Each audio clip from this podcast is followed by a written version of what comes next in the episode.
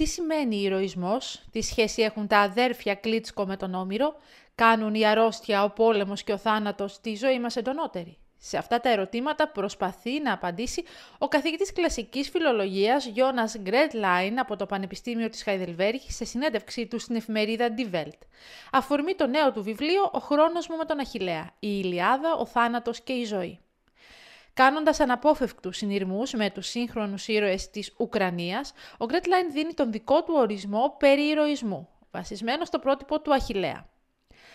Ο Αχιλέας είναι πρότυπο για το πώς μπορεί να αντιμετωπίζει κανείς την προσωπική του κατάσταση χωρίς ψευδεστήσεις. Αυτό ακούγεται απάνθρωπο, διότι η ελπίδα είναι κάτι βαθιά ανθρώπινο. Αλλά αυτό είναι που τον καθιστά τελικά ήρωα. Οι περισσότεροι έλεγαν ότι ο Αχιλέας είναι ήρωας γιατί μπορεί να κρατήσει το δόρυ όπως κανένας άλλος. Αλλά για μένα ο ηρωισμός του Αχιλέα έγκυται στην αποδοχή αυτού που κανένας άνθρωπος δεν μπορεί να αποδεχθεί. Σήμερα ζούμε σε μια μεταηρωική εποχή, παρατηρεί ο δημοσιογράφος της Βέλτ και ο Κρέτλάιν απαντά. Υπάρχει πράγματι κάποια εφορία όταν βλέπουμε τους αδερφούς Κλίτσκο στην Ουκρανία με στρατιωτική περιβολή, όμως ο ηρωισμός δεν συμφαίνεται μόνο από γενναιότητα. Ο Αχιλέας γίνεται ήρωας μέσω της διορατικότητάς του και της δικής του ευθραυστότητας.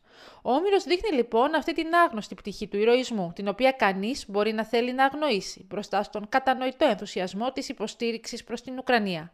Αυτό βέβαια δεν σημαίνει σε καμία περίπτωση ότι ο Πούτιν δεν παραβιάζει το διεθνές δίκαιο και ότι οι Ουκρανοί δεν πρέπει να αμυνθούν. Όσο για το ζήτημα της ευθύνης και της ενοχής στον πόλεμο, ο κλασικός φιλόλογος απαντά. Στον Όμηρο η ευθύνη βαραίνει ξεκάθαρα τους Τρόε.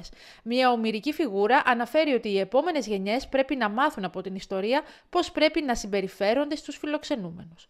Γιατί ο Πάρης είχε κλέψει τη γυναίκα του οικοδεσπότη του.